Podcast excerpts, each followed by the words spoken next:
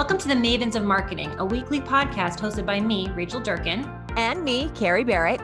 We talk all things marketing, innovation, sales, and business growth strategies, and the standard tried and true marketing techniques. Come for the conversation, stay for the savvy insights. And the borderline inappropriate jokes.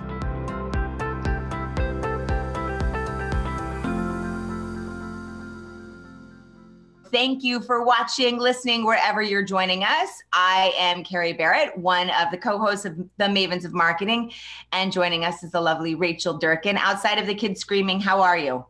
I'm holding it together. Holding it together. And of course, our fabulous guest, Tamsen Fadal. It's great to see you too. Oh, it's so good to see you both. Thank you for having me. I already feel at home here. There you go. I'm so excited to talk to you. I did not get the black tank memo. Nevertheless, I will I will manage to hold my own, I think. And I'm looking forward to this conversation because, you know, we were talking a little bit before this aired about how big storytelling has become in marketing, right? We hear about the story brand, we hear about using stories to get in touch with people's emotions, how they stick with people more so than facts and data.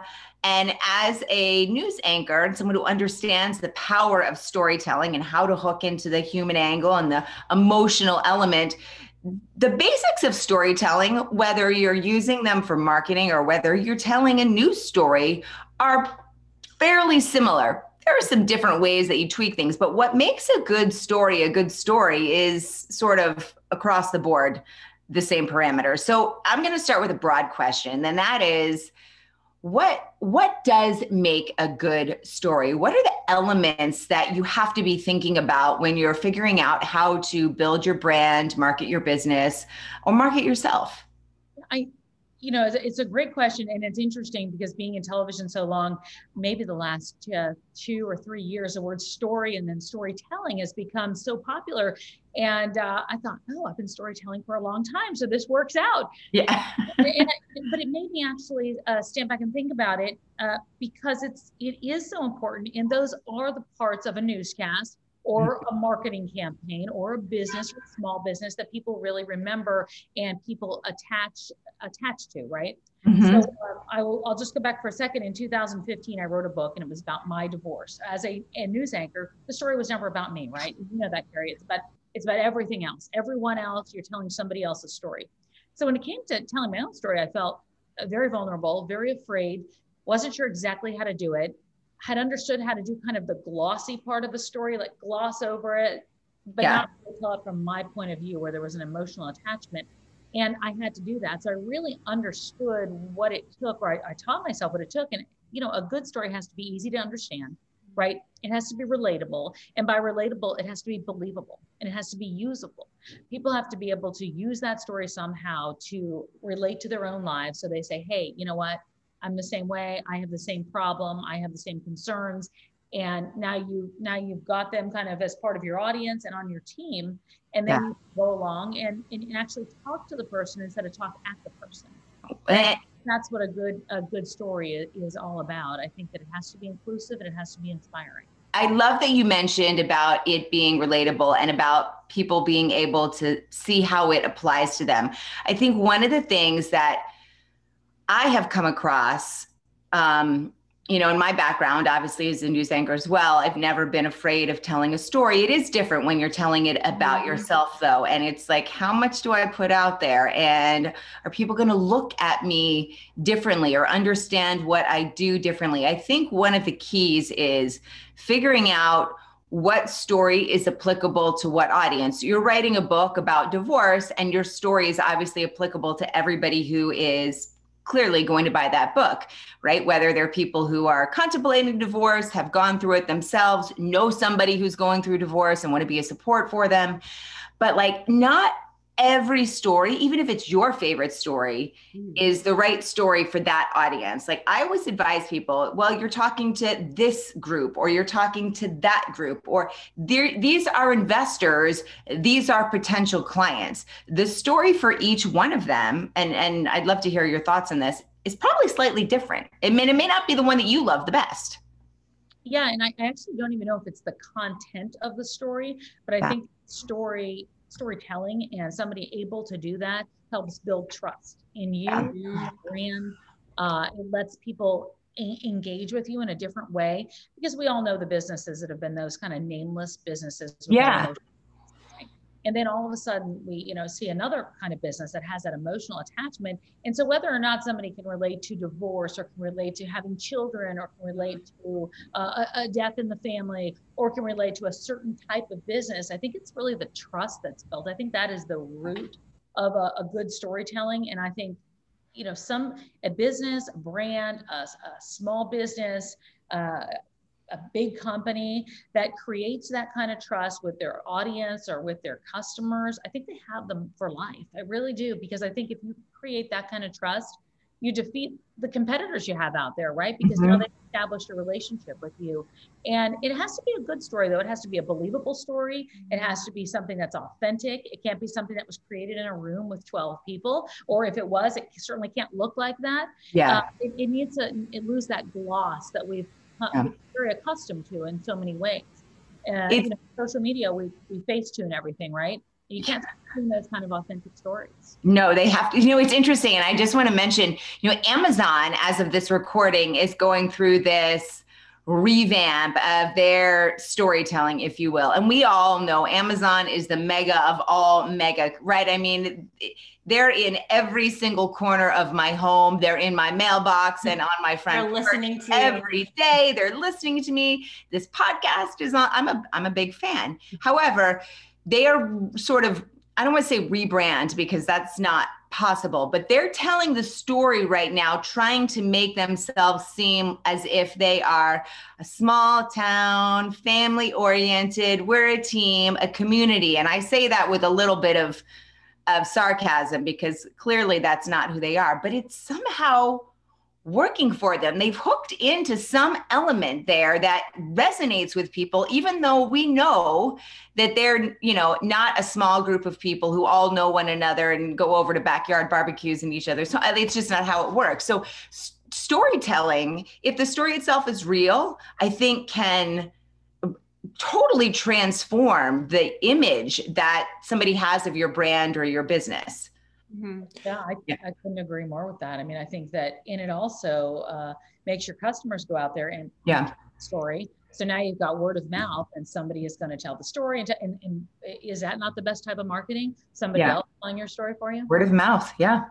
So to me, this, I always take things back to big picture to understand where they fit. So I want to bring this back for a second. So first of all, this concept of storytelling, storytelling is the answer to a lot of co- consumer psychological uh, goals that we have as marketers in general. So for example, when you are doing storytelling, or, and the more authentic you are, the more, the better you're received, because as humans, we want to understand one another, and like literally endorphins released in your brain when you are in a group and you relate to somebody. So for example, when Tamsen, when you said, I feel like I'm at home already because Carrie and I were such a hot mess this morning, it kind of makes it a little bit easier for somebody to walk into the room and not, and be, bring down their walls. Yeah. So I think storytelling makes that happen.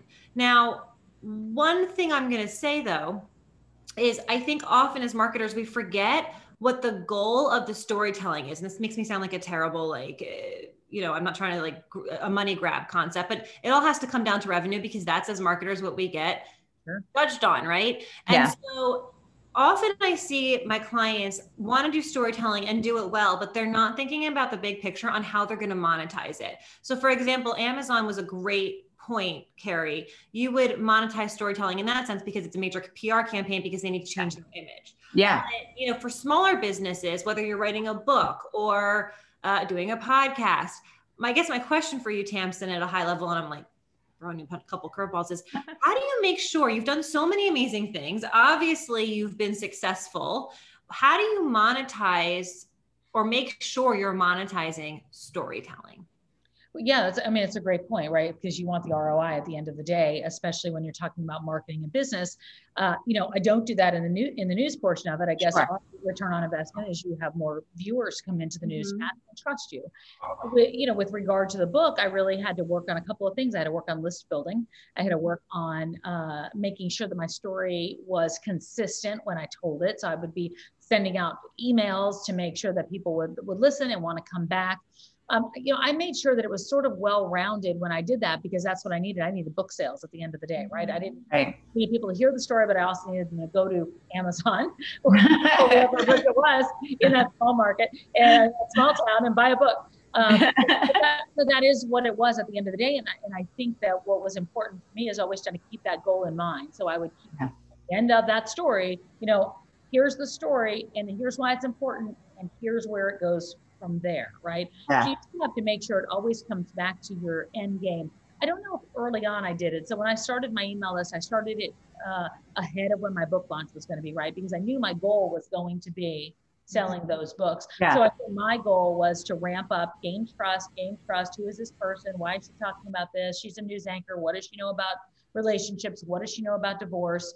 But that authenticity kept people on my on my list, kept people, you know, at, and at that point, that was two thousand fifteen. So it was on a podcast that I was a part of, came on the air, did different interviews, and then I would push back over to go there and buy my book, go there and buy my book, yeah, buy my book. But it didn't start out with, hey, buy my book, and here's how I'm going to give you three tips. Exactly. You know, so I also did, I have a, on my, on my um, website, I have a giveaway, which is uh, one free chapter of my book. So you can go to Tamsen Fadal dot com and draw, download that. So I always wanted to give people something. I, I wanted to do a couple of things. I wanted to say, if you took the time to listen to my story or read my email, I'm going to give you something free for that because your time is worth it to me. And if you think that uh, I'm worth it to you, now please go buy my book. Mm-hmm. Yeah. That was my, in my head at a very, um, at a very basic level of marketing, but I, but I actually think it's applicable across the board. I don't care yeah. if you're Tamsen Fadal or you're Nike, you know, that is at the end of the day, you're building mm-hmm. trust, you're authentic, you have a story, and you bit by bit trickle out, here's where we go next. Yeah. And what I'm hearing you say is, and I, I love that you were like, my long game is I'm going to build, I'm going to build my email list because my long game is to sell the book.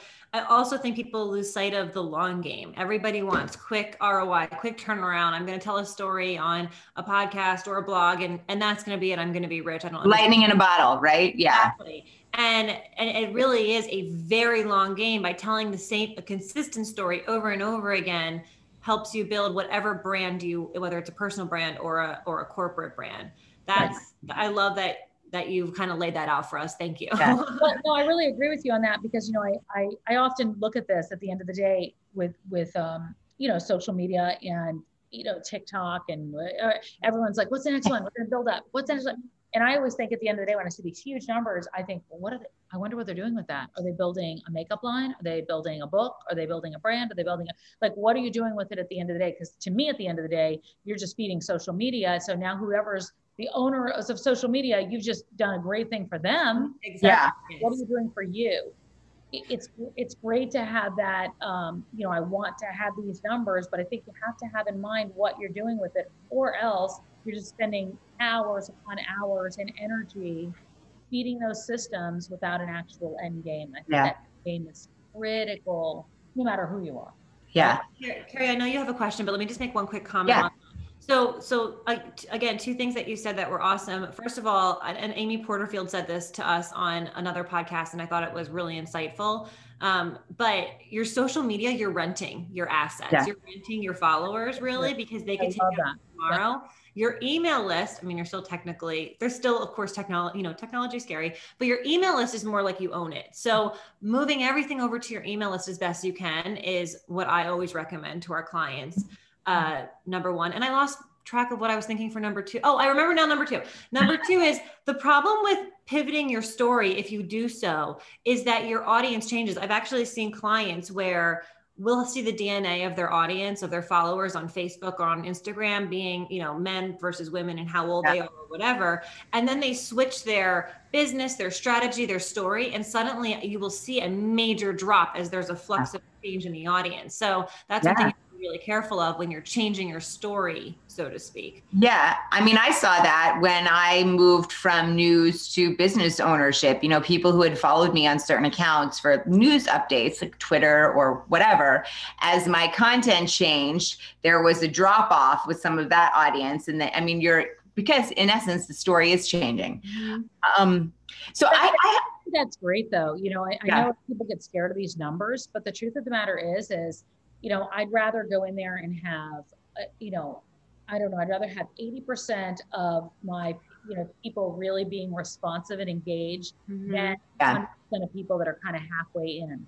You know, yeah. I, I want them all in, and that's that's where I think it's important. But you're, but to your point, when you see that kind of drop off, it's a little scary. You know, when I started doing a lot more um, female based, for me, age based uh, of of late content, the men don't didn't want to hear that. The, the men didn't want to hear that I was fifty now. You know, so yeah. I, so. But I didn't care because I wanted I wanted that return from the women, because that's who I was talking to and that's who I'm interested in talking to. And not that I don't want to talk to men, but I know that my content was geared a little bit more toward that. Yeah. In general, that's, you know, self-help books are purchased primarily by women.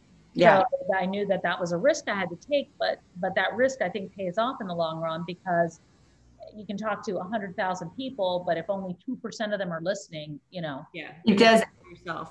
Absolutely. So I want to ask you this, and I'm going to get a little bit, uh, I, I don't want to say into the weeds, but perhaps one of the things that I find when I'm working with clients is that they struggle to know what their story is. And even when they find that out, many of them, um, not all of them, and sometimes it depends a little bit on age and gender, feel like storytelling and that personal element, that emotional element should be entirely separate from business, right? They don't feel like I'm, I'm, I'm being too, you know, this isn't professional. I'm, sh- I'm sharing too much. And so how do you know what, I mean, what are the elements? I, this is something I battle all the time. So I'm, I'm asking you maybe for as, as much as our audience, for myself too, but what are the elements that make a good story, and, and how do you combat, you know, you mentioned, God, I put myself out there to write this book. I'm usually writing stories about other people and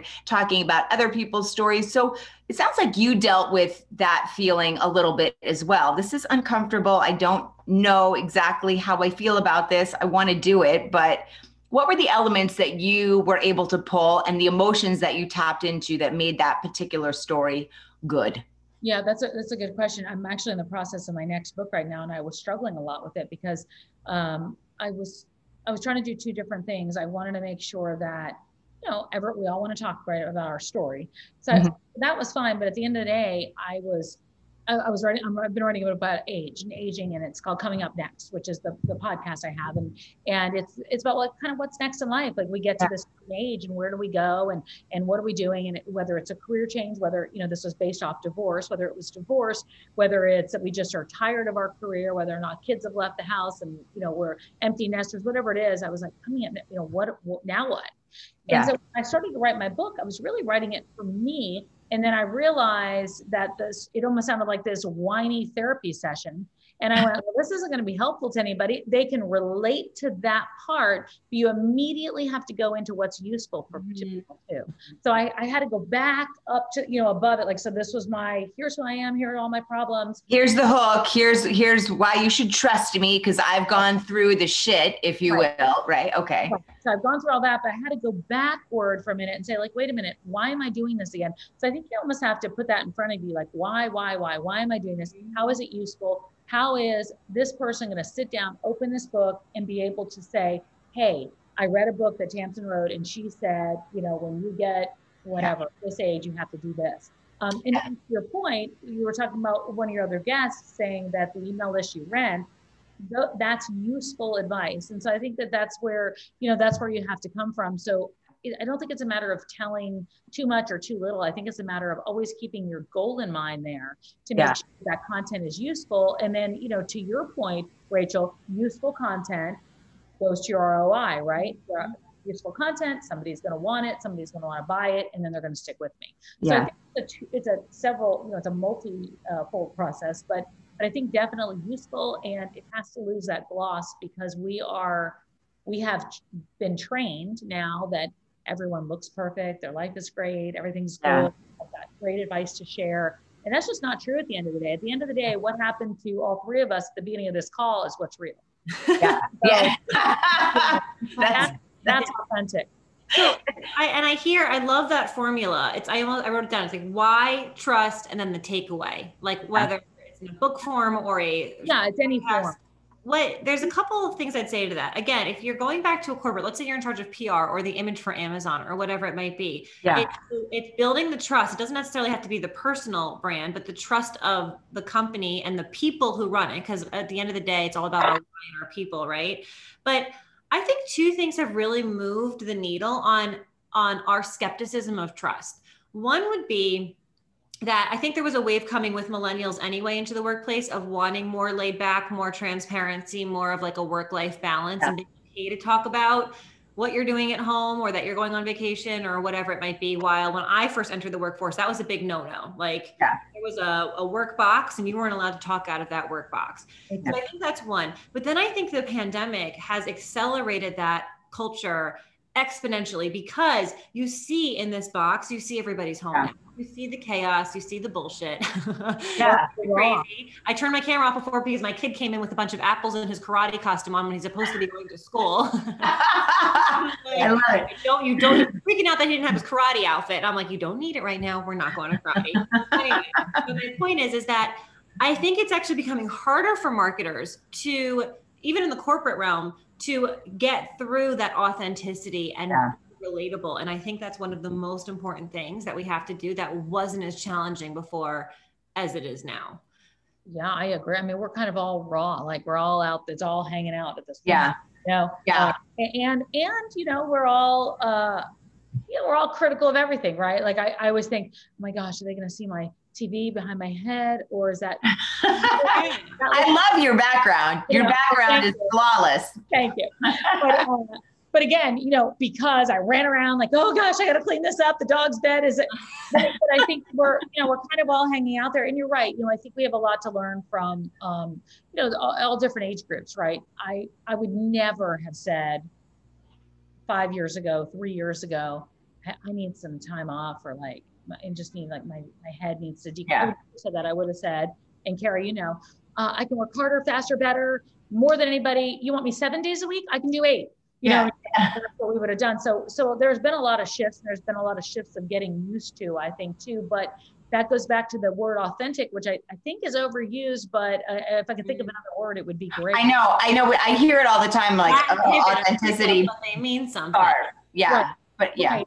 but but it really is uh, yeah. important. And I will I will say this from my point of view, is I did tell other people's stories for a very long time, and I did listen to other people's stories for a very long time. Yeah. And um, I can remember in my head, out of the thousands of people I've interviewed, tens of thousands probably, and the thousands of stories I've heard, there's probably twenty that I could off the top of my head really. Re- I mean, there's been so, so many great. Of course, yeah.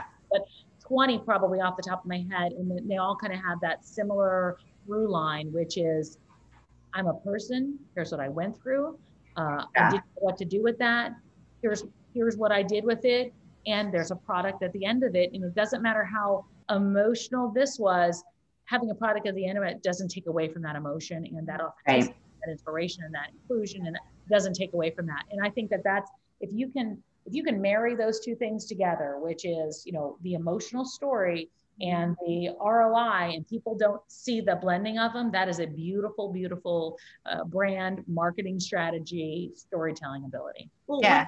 When, when we were in, you know, when I was getting my master's in marketing, and then when we went through sales training, they always talk about the customer pain funnel. And at the top of it, like there's three things in it. The top is surface level pain or perceived pain. And the middle level is financial pain, and the bottom level is emotional pain. And we were always trained that if you could get down to that emotional pain, you would close the sale every time.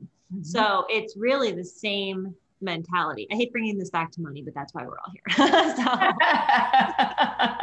No, I, I I appreciate you bringing it back to money, because I'm thinking, did it, like emotion and and let me let me ask you. Is there anything right now, and maybe this is a question for Rachel or and and or Tamsen.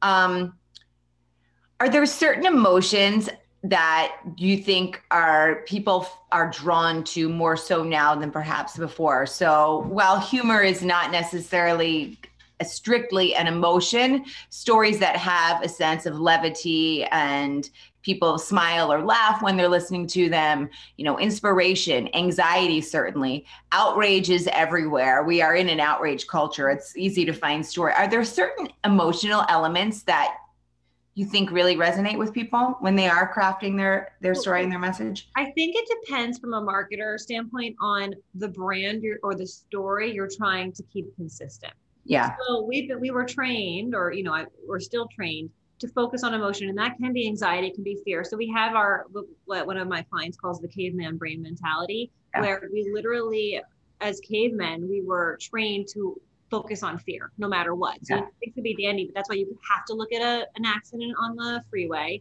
That's why we watch the news when there's terrible news and it depresses me. Not that I like watching you guys, but the stories themselves make me sad often. Yeah, yeah, yeah. yeah. No, but I have to watch it. I have to see, we have to see what the fear or the, the danger is. What's what saber-toothed tiger, tiger is lurking behind the next bush. Yeah. Over and over again. So we're we're trained to do that. So that's one. We'll get you to pay, um, a negative emotion will get you to pay attention, no questions asked. However, statistically, you usually remember positive emotions longer. So for example, a great one is nostalgia. So I yeah. was a child of the nineties. I was born before the nineties, but I was in my adolescence in the nineties. And like anytime you bring up Nintendo or Mario, I'm like, ooh, I'm gonna play. Yeah. my, my childhood. And yeah. so anytime you can bring in a nostalgia, uh, that's a really great one to create a relationship with the customer. So yeah. I guess to answer your question is some emotions are meant to grab attention. And some emotions are relationships, and how you use them and when in the buying cycle yeah. is what dictates it. And also what your brand is going to represent. Is it representing a want or a need, or is it fixing a problem, or is it something that's going to make you happier in the long run? Yeah. You pick the emotion, at least in my opinion. I don't know, Tamsen, what you think about that. Yeah, no, I, I agree. And, and the nostalgia is, is so true. I always, I always think of the word well-being, because I think that everything kind of comes back to that. So whether we're talking this, we're talking about crime, right? In your, in your neighborhood, and saying like, okay, so we're telling you the crime story. Why? Uh, because we want to take care of your well-being. Mm. Uh, talking about skincare, uh, you know, like a sun damage, just summertime's coming, you know, yeah. a thousand stories about, um, about skincare. Why? Well-being. Uh, we tell a story about a person who started the business after they, you know, found, you know, a, a health problem, well-being. So I think a lot of it uh, comes back to that, because you're right. You know, you can't look away when you see a car accident. You can't stop listening, even though you don't want to. Um, I mean, it is that can't look away mentality, but at the end of the day, it comes down to, well, I think it comes down to people. You're protecting yourself, family yeah. well-being. And so I, I, um, I believe that that's kind of that, that, um, you know, that, that word behind all of those things, if mm-hmm. I had to try to find one that sort of encompasses everything. So we're coming up on time. I, I could talk to you forever about storytelling, and we so appreciate your insight. We have to ask you one more question though, before we go. And, and you knew this was coming, I think. Uh, what is the weirdest thing that has ever happened to you? I know, I was trying to think about that during, you know, you told me what we're going to talk about. Like, yeah. It's a hard one to spring on people thirty minutes before. It is like that's while while your brain is being tasked with answering all being being peppered with questions by Rachel and I. No, no, no. I've actually really enjoyed this conversation um, because it does give you a minute. And I love that we did this in the morning, because I feel like it gives me a minute to like think. The day hasn't really, you know, like started yet. The chaos hasn't hit. Well, except for the dog, but.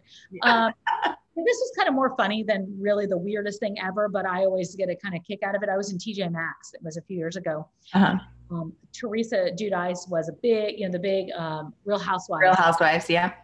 And so um, I was walking around, and these people were like around the thing. They're looking at me, and like, I was like, oh, they must watch the news. Like, so, you know, so I smile, and they smile.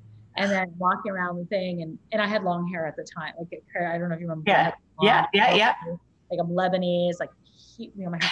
So, uh, so I'm like, oh, they must definitely, you know, watch the news. And so, uh, you know, this is how nice. That's so, that's so nice. And then they came up to me and they were like, Real Housewives? And I go, what? And I go, no, no, I, I, I, Channel eleven. They were like, no, no, no, you're Teresa Giudice. And I was like, no, no, no, I'm not.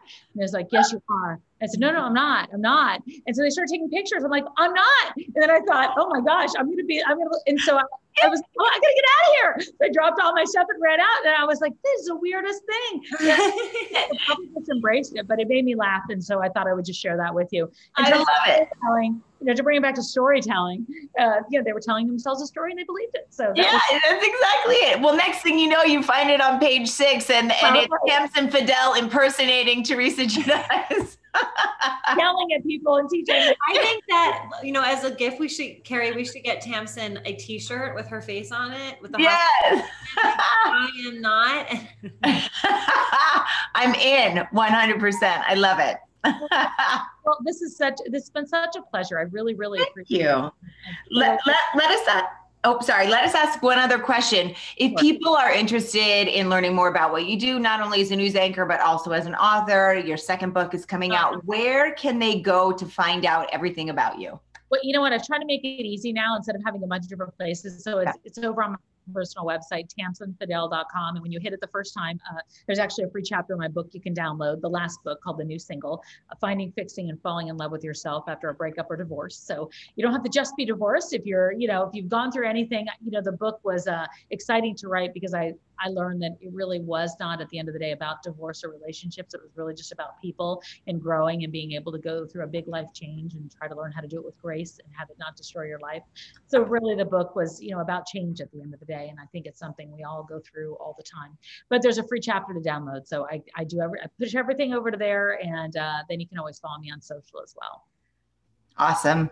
Thank you so much, Tamsen. This yeah, was amazing. I really enjoyed talking to you. And thank you for putting up with our chaos. Yes. I loved it. Yeah, I felt totally at home. I was like, I've got my coffee. I'm just watching the show. You're good to go. one hundred percent. Yeah. Awesome. Thank you. Thank you. Thank you. Thank you so much. And to our fabulous audience, thanks for joining us for this episode of the Mavens of Marketing. We'll see you back here next week. Same time, same place. Bye.